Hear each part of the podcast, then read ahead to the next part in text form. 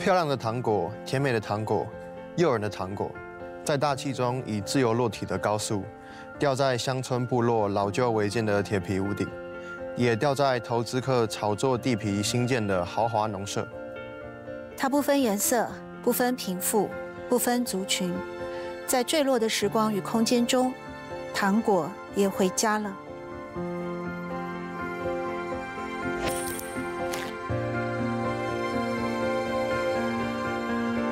原来我们一直以为的这么甜蜜的、呃愿望满足的迪士尼神话式的、童话式的糖果，其实，在某一个地区，它是一个行业产业链里面的佣金，就开始促成了这整本书的，嗯，算是一个启蒙点吧。对于糖这个印象，我认为爱的行动、爱的功能。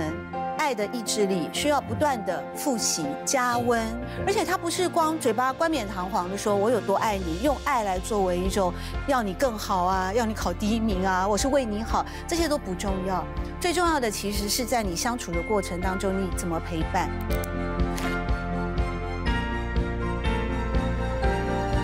这个小说里头，我觉得很动人的一个部分，事实上就是一个众生相啊，就是他。其实把刚刚提到的这个小小舅公他自己的生命里头，其实曾经遇遇过的政治上的委屈，因为我在看见机会里头，其实也也提到了那个廖守成嘛，大家都叫他这个泰雅族的胡适。那我想这个代代他也曾经遭遇到类似的委屈，这这也是我经常讲的。我觉得其实部落的文化和这个汉人的这种法律道德标准啊，其实是有一段距离的。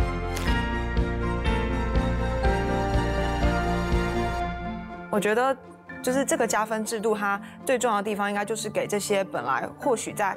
嗯，他们的部落或者是在比较乡下的地方的孩子，有一个就种下一颗种子吧，给他们一个机会，让他们来到这个地方接受这些挑战。我看这本书是就是看到老师跟儿子之间信任的成的过程慢慢建筑起来。我觉得孩子跟父母的信任关系并不是理所当然的。我知道安瑜有写了一张卡片要给爸爸，而且要亲自朗读给爸爸听。这个好像。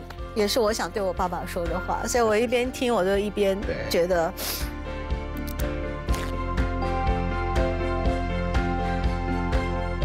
我觉得爱并不一定要时常挂在嘴巴上面。是是是，因为啊，该怎么说呢？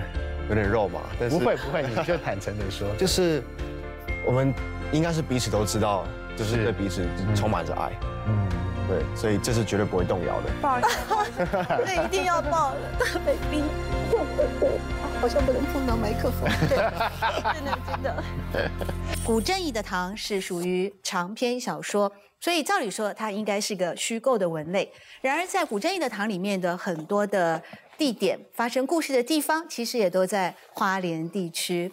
那到了呃这个部分呢，今天当然这本书的作者就是朱国珍啊，也 就是呃本人我陛下呃不对，鄙人在下我。那同时也带了就是小壮丁啊，那这是另外一本书，接下来也会从一个呃部落的一种家庭的关系或生活的体验呢，来聊到亲子关系。但我想这一段哈，我想把主持棒。交给我们的徐文蔚老师，为什么呢？徐文蔚老师啊，目前呢是台师大的文学院副院长，也是本节目的顾问，同时也是我的研究所口考老师啊。大家都还不知道这一段哦，我多紧张啊！我第一次见到呃徐老师的时候，是非常紧张。还好我后来的研究所的学历有拿到了。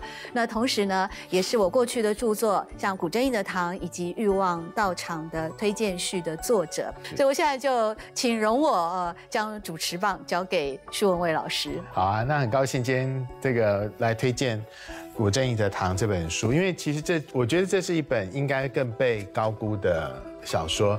原因是因为国珍其实在整个呃写小说的过程里头，其实有一个系列和家族的书写是息息相关的哈。那因为刚刚特别提到他的硕士啊，三天啊，这是一个找妈妈的小说 啊，这本都找出来了对，这本都找出来，太太厉害了哈。然后那那特别是像后来欲望道场，当然其实各位都知道，我们提到那个朱国珍的时候，大家都会说啊，我们这个这个军中情人啊，就 这个这个以前举举光原原地的主持人哈，那现在是我们这个圆明台的主主持人。那写到这个古镇一堂的时候，我觉得其实就真的是进到了这个原住民的家族书写，因为你有一半的血统是来自于泰鲁格族。那这个这样子的一个故事的核心，当然有两条轴线，一个是谈的呃地方政治选举的各种纠葛。今天在这个节目里头，我们不不讨论这个部分啊。那另外一个部分其实和你的家族息息相关啊，那就和你的舅舅有关，所以。书的这个标题叫《古正义的堂》，古正义是小舅舅嘛，哈，最小的舅舅。然后他的呃背景也很有趣，那因为他其实是呃受了很好的这个师范的教育，然后后来也从事公职，然后那那甚至因为觉得自己可以这个协助地方，还成立类似 DOC 的电脑教室，对啊啊，社区教育中中心、资讯教教育中心，社教中心。然后后来也希希望能够参选，但是被诬告，嗯。然后而陷入了这个牢笼里头。那最终呢，他其实开民宿，然后做飞行伞。所以小说的最终哈，不是破这个读者的梗哈，因为这跟剧情没有关系，但其实是一个美好的意念。他去买了部落里的糖果，对不对哈？然后他说我要布施，呃，还有我觉得像一个宗教家的情怀。然后他他驾着飞行伞在这个天上，然后这个五彩缤纷的这个糖果洒向这个铁皮屋。为什么会在小说的最后去设计了这个甜甜的？嗯，像这个五饼二鱼要分嗯分分散出去，一个一生受尽委屈的人，对所以老师也觉得那个糖的意象是甜甜的吗？哦，是是是很，甜蜜的，然后温暖的，甚至是一种愿望的满足的。因为小朋友都爱吃糖啊，小时候你就塞一颗糖给小朋友，几乎百分之八十大家就不哭闹了。糖给我的意象也是这样，而他之所以会有这个灵感的来源，其实也在于我小舅舅有一次跟我聊到了他后来转行要做飞行伞的生意的时候啊。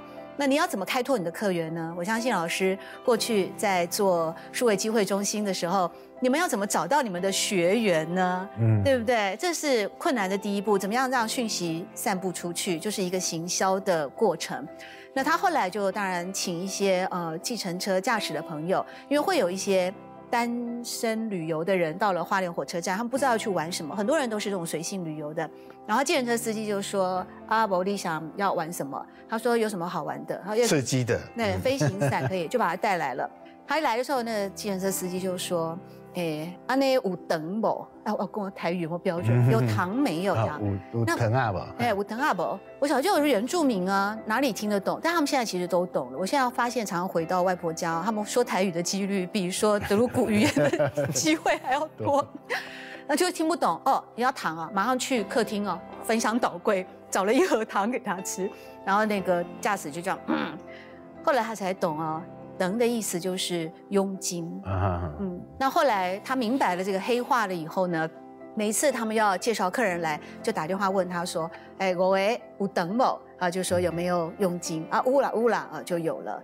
所以我就觉得，原来我们一直以为的这么甜蜜的、呃愿望满足的迪士尼神话式的、童话式的糖果，其实在某一个地区，它是一个行业产业链里面的嗯佣金。就开始促成了这整本书的，嗯，算是一个启蒙点吧，对于糖这个意象。那我其实这个书名用糖背后也是要让人家知道，因为有时候你糖吃到最后，你不觉得呃，其实到嘴巴最后留下来的是一股酸楚吗？嗯。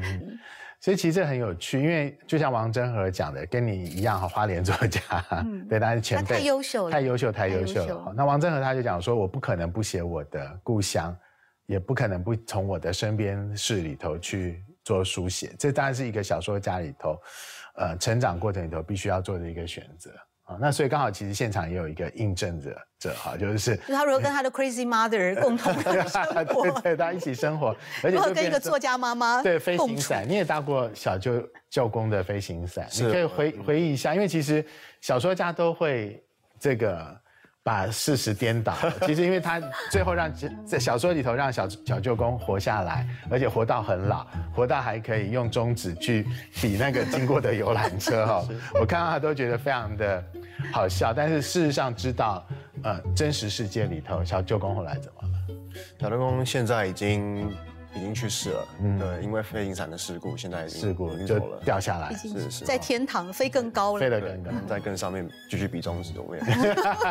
可是你记得他的幽默，或记得他的，你你会感受到他郁闷吗？不会啊，不会，他一直就是一个很乐天、很热情、活泼的一个，就是像是大家的朋友一样的，也不能说朋友一样的长辈般的存在。那我从来不会在他脸上看到像是像是什么郁闷啊，什么悲观啊，就是他给我的所有的印象都是很正面的，很正面，嗯，很热情、阳光，对，然后勇敢。其实小舅公也没有那么像他讲的那么正面，可能可能我小的时候没有观察。对对，但是就是我觉得他会把自己武装的很好，让年年轻的孩子对他是有有所信赖的。嗯，那当然，我觉得这这个这个。这个小说里头，我觉得很动人的一个部分，事实上就是一个众生相啊，就是他其实把刚刚提到的这个小小舅公他自己的生命里头，其实曾经遇遇过的政治上的委屈，因为我在看见机会里头，其实也也提到了那个廖守成嘛，大家都叫他这个。泰雅族的胡适啊，对啊，对，他也高学历，高学历，然后也做了非常多的民族志啊，然后去对于整个后来启发了后来无数的人去投身到这个田野当中。那我想这个代代他也曾经遭遇到类似的委屈，这这也是我经常讲的。我觉得其实部落的文化和这个汉人的这种法律道德标准啊，其实是有一段距离的。那当然只有小说能够去。突破大家这样子的陌生，带到带你到另外一个世界。那可不可以提一下，就是说你你这样子的一个小说的的书写里头看到的一个部落这个不同的这个世代之间的关系里头，特别教育扮演了一个什么样的关键的角色？教育这个关键太重要了，我认为，特别是教育，因为你几乎看到所有可以得到一个比较稳定的生活的基础的，都是透过教育。那刚才呢，呃，徐永伟老师提到，其实可以分三个时代哦。首先就是那个大姨婆的时代哦，大姨婆她，我们小时候也跑去大姨婆家，去在他们家无偿住宿，是是。呃，其实大姨妈那个年代，她非常的聪明，她是。小时候呢，但因为家境比较穷困，被送到同门给更大的姑妈做养女，就整个在同门那边的，好像有一个集社，是德鲁古的一个部落。但是小学毕业就不让她升学了，她就要做工，一天的薪水是三块五新台币。那对这样的一个聪明的孩子来说，怎么可能满足于现况呢？于是他一直等到他十八岁成年了以后啊，他有自己行为能力了。有一天好像就经过了一个民间歌舞团招生，大家就看传单的那一种，是是是，他就觉得说，哦，歌舞团，哎，我好像还不错啊，可以长。你说他长得很正。好像伊丽莎白泰勒，而且会穿迷你裙，对她非常前卫，很有个性。穿很厚厚高跟鞋，会擦口红，辣椒红的颜色，非常前卫时髦的女性。她到现在还是吗？是。她跟我们出去吃饭会打扮，会化妆。她就跟着民间歌舞团了。我还记得好像叫一个黑猫还是黑鸟之类的那种地区戏，有点像歌仔戏团一样，就开始流浪去表演。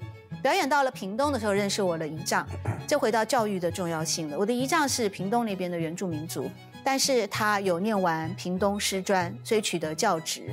那他最早好像也是跟西林村里面有一点关系，所以后来就决定返乡，又带着我的姨妈回来了，是这样的故事。但你知道，我觉得像她这种能力很强的女人啊，怎么可能安于呃农地农田的事物呢？所以她后来呢，嗯，大概在农忙，然后照顾孩子这些事情都做完了以后呢，她就跑去竞选民意代表。所以他好几届的乡民代表也当过主席，一直到什么时候不再做了？不是因为他廉颇老矣尚能饭否啊，而是后来就是在一个部落里面，嗯，大家有很多的意见，比方他去接自来水管呢这个事情，那可能别人就有些误会，误会没有澄清，意思好像就给他贴了一些标签什么，他想算算算了，他就离开了啊民意代表。那他后来为什么可以做过着还不错的生活呢？又回到教育，就是他很明白，你一定要有一个专长。这是他那个等于说有智慧的地方。所以他的孩子因为后来都是呃乡公所的护士，都是公务员，都是老师，都是军人，他就过得还不错的生活了。后山太纯净，纯净到没有风，于是每个人都想要走路有风。从村长到乡长，一路走到县议员，走路有风意味着名利双收，有权就有钱，有钱更有权。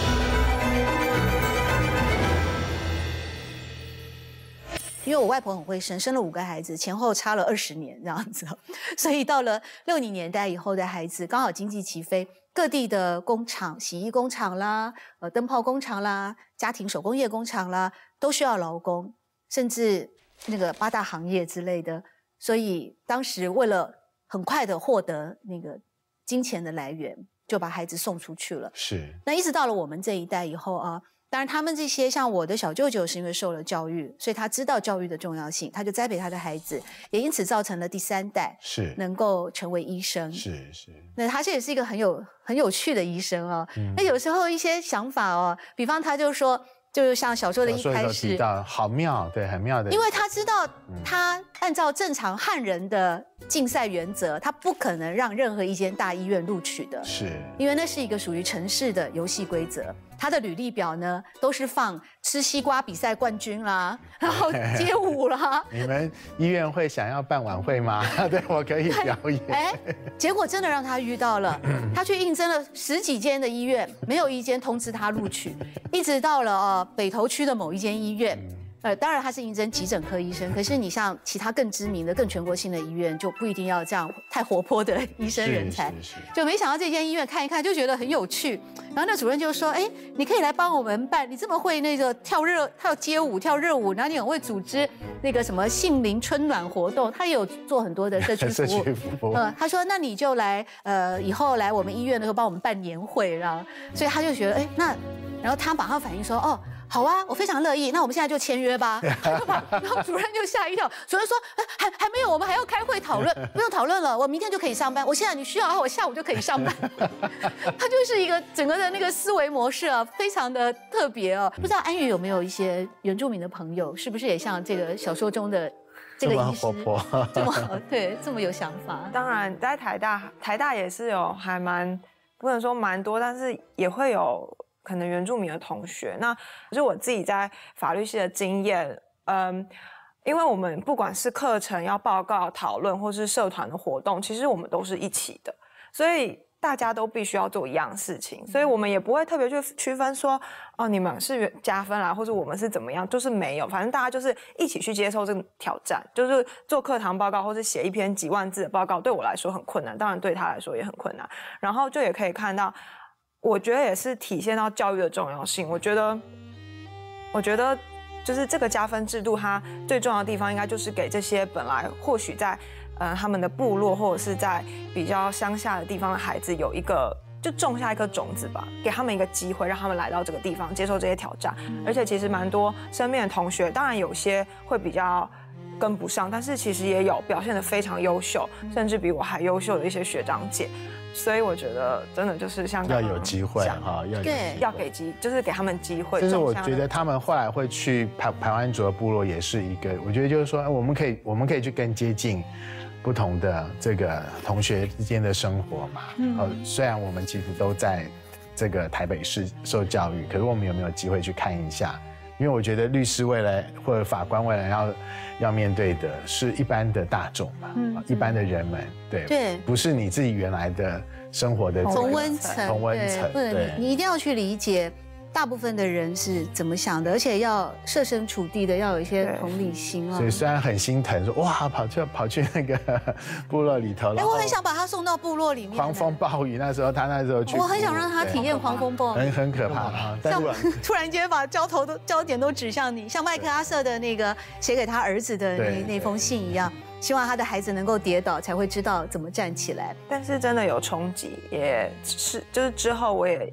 因为这，因为这个这个经验也得到了很多启发，也都有跟爸爸讨论，就是关于这种部落服务的永续性，就是我觉得这很重要。可是我听到我听到的重点是你们两个父女关系很好哎，你什么事情都会跟爸爸讨论，而且还曾经在一个跨国性的文学奖的征文比赛当中，听说薛安瑜写了一篇主题叫做《幼稚仙》的一篇文章，都没有人会知道，得奖了，偷偷投一下。对，那这个《幼稚仙》里面，因为他所描述的这些呃。这个背景实在太容易被对号入座了，所以就被其中一位我们台籍的评审看到了，就想，哎，这不就是东华大学的徐文蔚老师吗？那谁敢说徐文蔚老师是幼稚仙啊？这个人一定是他的家人啊！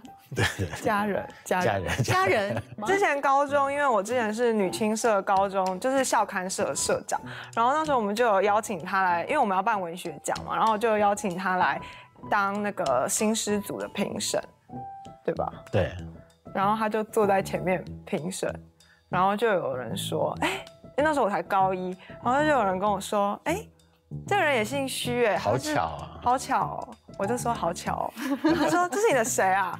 我说远亲，我想被知道他是谁这样子，就像我现在都说他是我男朋友一样嘛，这样子。第二小壮丁手牵手一起走，哎，从长篇小说从虚构到非虚构，这本真的是非虚构哦，是是是真实的故事，是吗？是吗？是吧？是吧？是吧？哎，我我跟你们讲，真的是哦，太多有趣的事情了，而且有一些其实也是跟那个呃古正义的堂里面有关的，在这里面还有几个。经典人物嘛，就像我的三个舅舅，对他来说就是大舅公、二舅公跟小舅公。小舅公带他做飞行伞的体验，那二舅公也是很幽默，他开着一个小发财到处去跑工地，他就说他的小发财叫汽车旅馆，因为他都住在他的车上，对，所以就叫汽车旅馆。对，然后他是行动工作室，对，就类似这个概念。所以这这很有趣，因为国珍的幽默的不创作里头其实也有。一个黑色幽默在你的那个林荣山文学奖的哪里那首诗吗？就是哪里在哪里跌倒就在那里躺好啊，然后躺着看星光，对不对？然后呃不敢。飞太高，怕离上帝那么近，这个是有有梗的。离上帝那么近，是因为我的小舅舅在从事飞行伞工作的时候，一直想带我的大姨妈去体验，但当时大姨妈已经高龄将近七十了，她觉得她很有成就，是个非常优秀的飞行伞教练，我都没有带我的姐姐到高空一览无遗，呃，那个叫登高望远的话，就感觉好像没有尽到一个贤弟的呃。责任，所以他就跟我姨妈说，就我姨妈就说，我不要啦，我飞那么高，跟上帝太接近，我会害怕。这样子，我就觉得他们真的是有一种很幽默的一种，把所有的呃难的事情啦、悲剧的事情啊，都可以翻转。然后呢，这个部分呢，其实他小时候也发生过一件有趣的事情啊。他有一天回家跟我说：“妈妈，什么是磨铁？” 我一听，糟糕了，他那时候才国中二年级耶。到底学校教了什么东西？回来问我磨铁，我只好跟他说，磨铁英文是 motel，啊，在美国叫做汽车旅馆，但是在台湾往往有一种多重演绎，那就是男生女生临时想要传宗接代的短暂居所。然后他当然听不懂嘛，这妈妈你在讲什么国二了 那样的？他说你在讲什么？我看他的迷惘的眼神，然后我就跟他说。就你们学校健康教育教过的生殖行为啦，都会在 model 里面进行啦，所以磨铁你不要乱讲，那个有别的意思。哦，难怪我去 Seven Eleven 跟老板说，老板给我一杯磨铁，然后老板就用很奇怪的眼神看着我，然后一直笑笑，好像是要拿铁，他要拿铁。他说 妈妈，那我想喝那个很多牛奶的咖啡叫什么？那个叫拿铁。他小时候这种趣事真的。真的非常非常的多，对，所以其实我自己在读那个古正义堂的时候是读得很开心，甚至读到有些地方，这个，因为大概只有少数的小说家可以逗得我笑得这么这么乐啊。碰上民主选举这种由公民直接或间接行使国家权力的指标性手段，可满足庶民与王子同乐的虚荣心，让选举越来越像是年度娱乐贺岁电影，其作用。和世界杯足球赛类似，都是十几个人表演，千万人观看。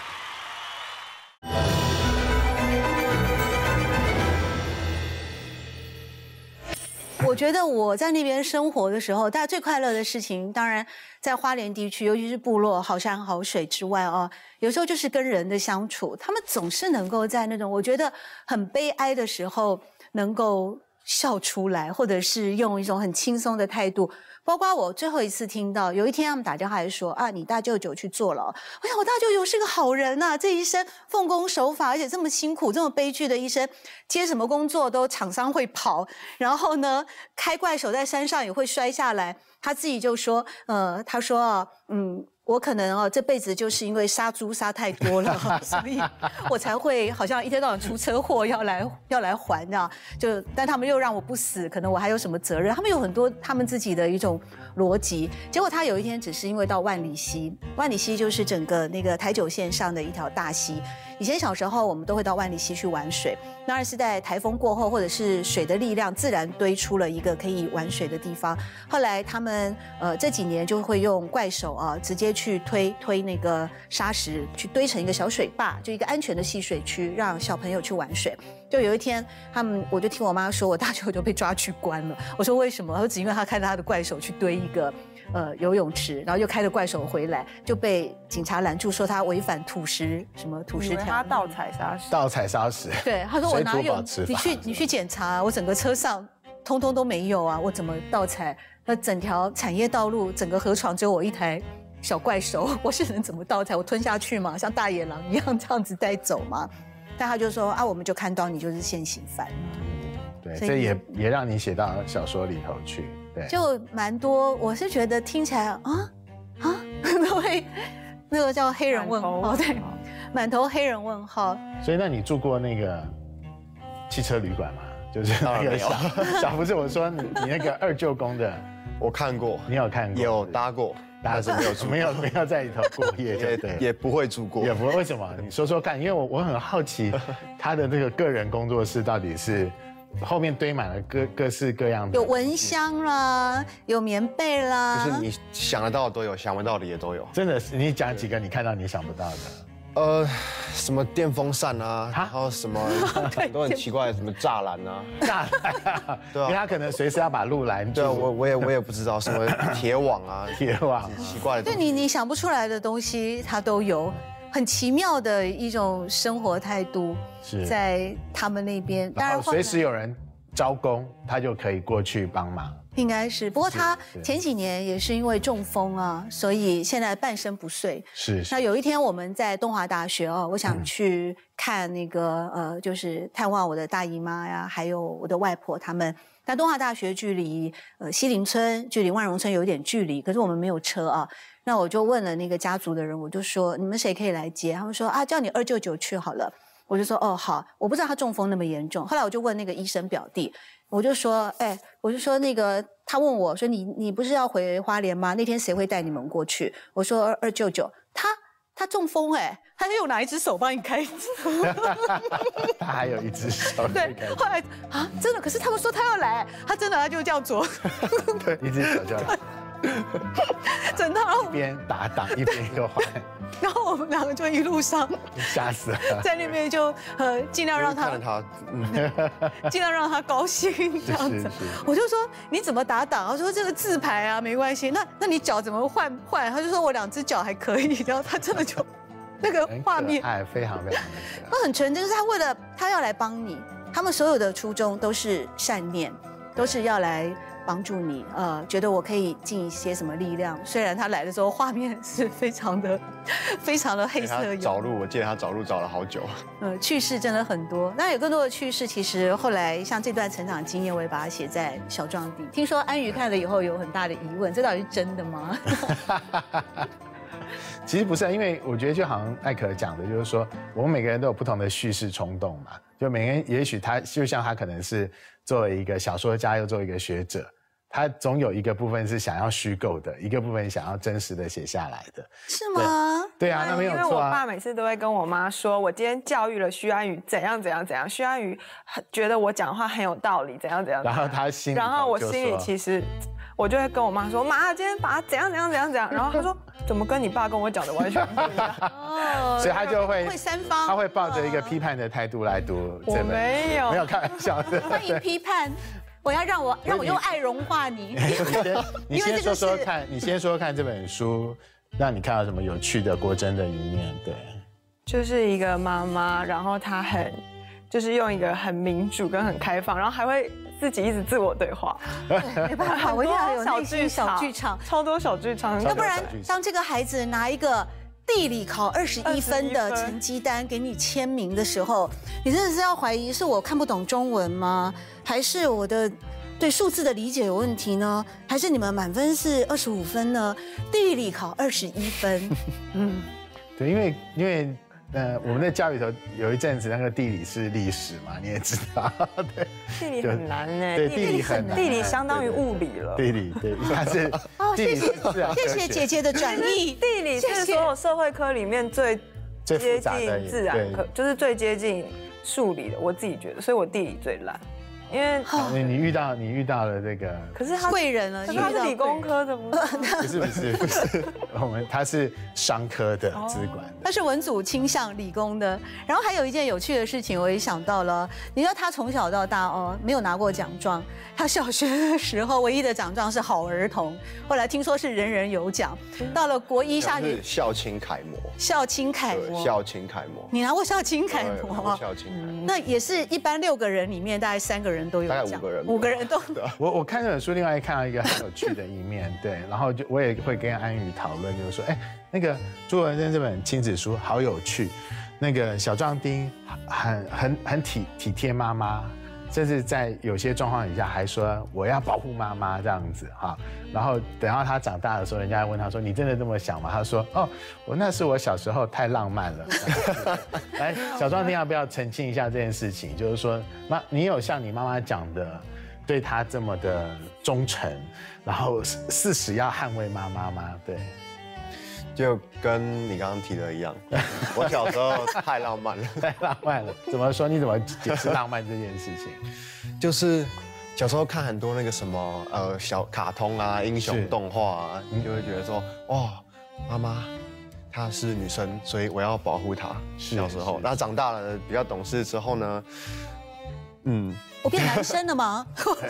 什么地方变成男生了吗？妈妈也是一个很很出色的、对啊很出色的一个个体。嗯，不用不用不需要用我不太费需要保护心。哎 我听到这个答案，我其实有一点难过哎，因为我们这本书叫做《最美好的礼物是爱》耶。其实不是因为我是女生，也不是因为我是妈妈，是因为我有爱，是我有非常非常多的爱要给他，而且。在心理学上，几乎呢，呃，都会看到很多的案例，尤其是心理咨商师，很多的家庭都是复制的。比方父母亲的性格会复制到第二代、第三代。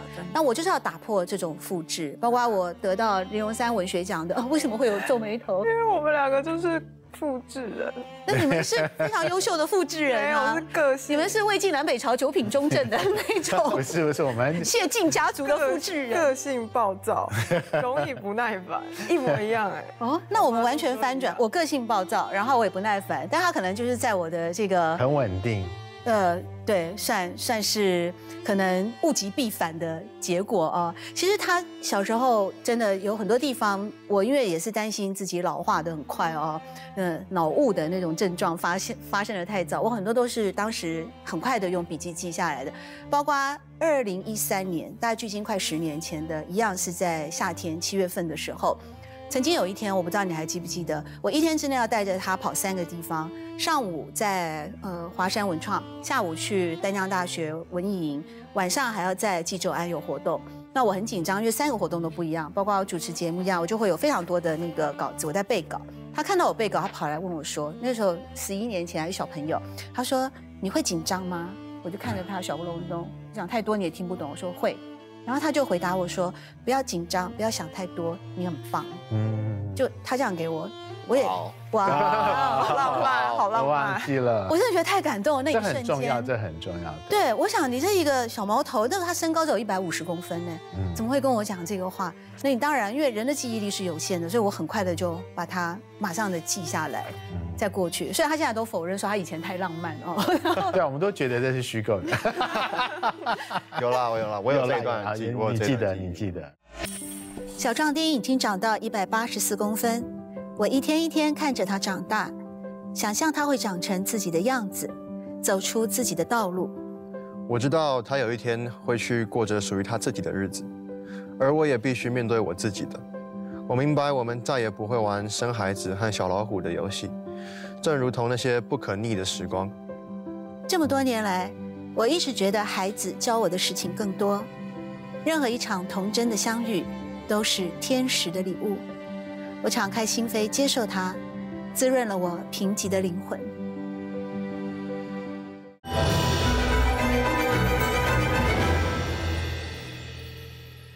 我觉得类似的散文有很多不一样的目标，对，有有的有的其实亲子书当然是很功利的，就变成说它其实是如何教出考上哈佛大学的好？对，好像是一种教养书，或者是呃这样子的一种，有点我觉得说啊，我要去指导其他的家长，你怎么样去付出爱，然后你的孩子就会转变。可我觉得我读这本书的时候，我觉得不是这样，嗯我觉得其实你是想要记录。这种有爱的甜蜜时光，然后特别是说，你会觉得这个时代其实爱是很匮乏的，对，对，然后而且音大家会忘记这件事情，忘记这个其实很重要。你可不可以对谈一谈？你看他有时候他也忘了啊、他有忘对而且未来就会在不断的遗忘 ing 当中。我觉得徐文蔚老师完全讲到了重点。我认为爱的行动、爱的功能、爱的意志力，需要不断的复习、加温、提醒，嗯才能够持续。而且他不是光嘴巴冠冕堂皇的说我有多爱你，用爱来作为一种要你更好啊，要你考第一名啊，我是为你好，这些都不重要。最重要的其实是在你相处的过程当中，你怎么陪伴，你有没有站在他的立场，或者就是陪伴就好。有时候就听他说。是我刚刚讲到嘛，他从小到大没有奖状，到国中终于拿了一个奖状回来，第一张奖状我感动的不得了啊！嗯那张奖状叫做厨艺大师第一名啊！然后 在一个以升学为导向的那个教育的体制里面，厨艺大师第一名是一个什么情况呢？然后我就看，哎呀，很棒啊！你终于找到你的专长了。呃，你们得到第一名，这是团队的工作吗？他说是，是团队。那谁是队长呢？他说是我。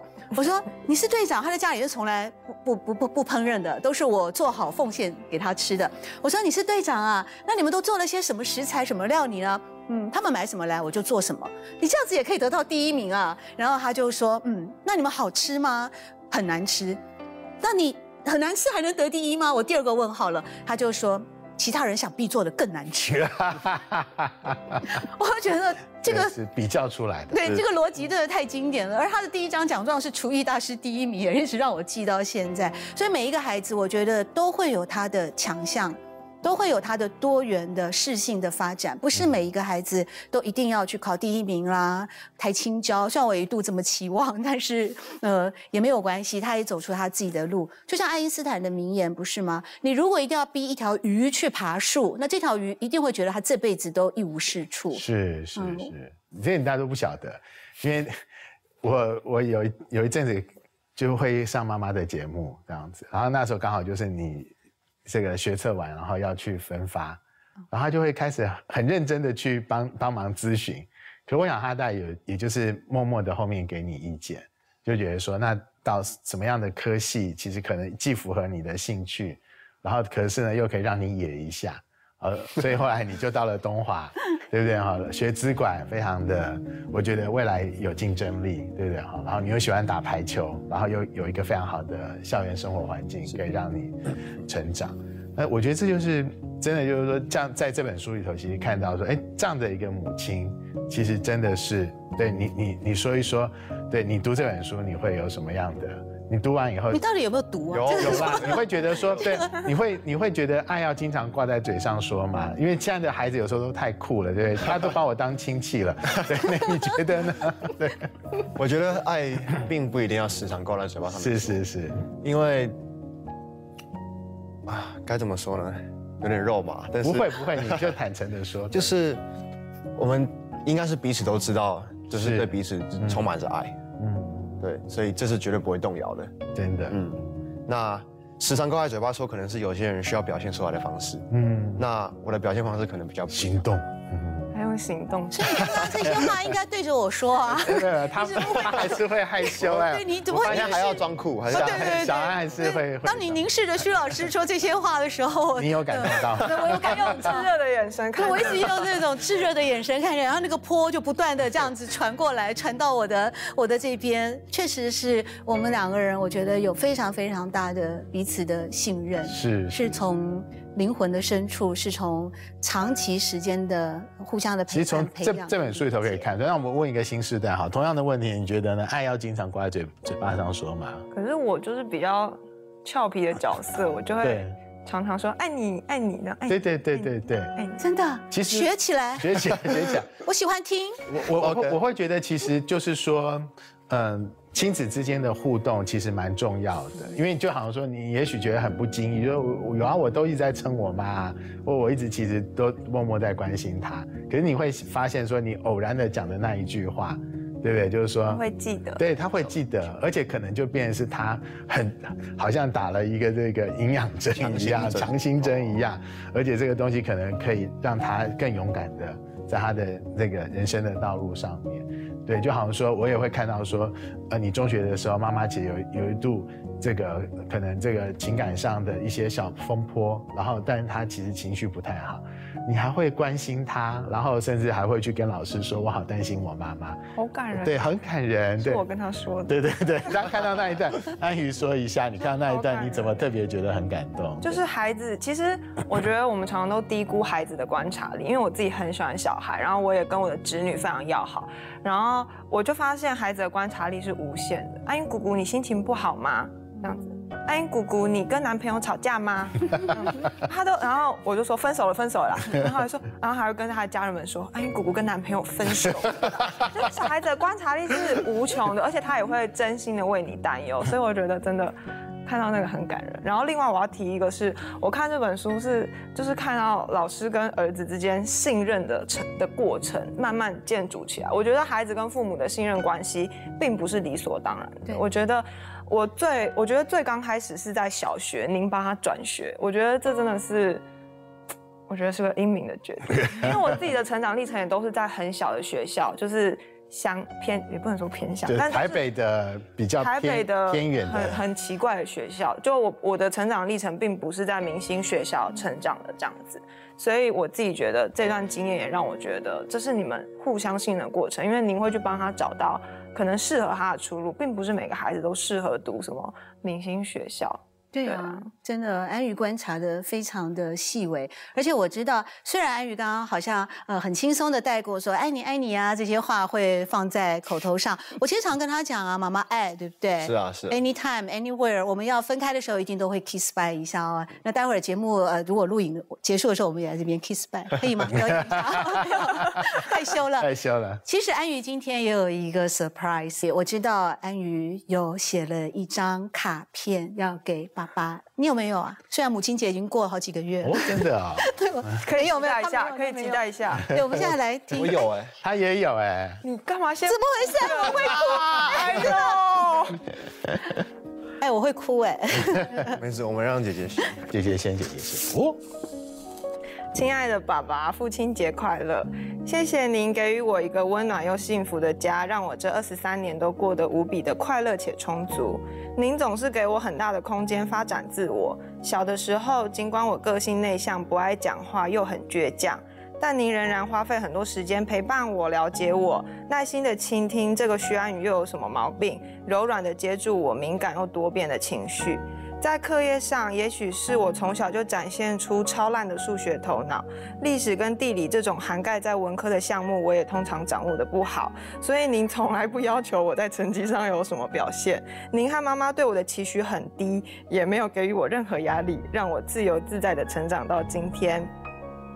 虽然说你们对我的期望很低，但是每当我想追求一个目标时，不管那个目标在你们看来有多荒唐，例如说我在高中就下定决心要考上台大，或者是我在大四的时候决定我一定要花一年就考上律师，我常常听到你们在背后议论我说徐安宇绝对考不上台大，叫他不要读书了，或者是律师准备三年啊，一年一年怎么可能考得上？这类言论你们常常这样讨论，但每当我我要下定决心拼拼看的时候，您们总是给予我全力的支援。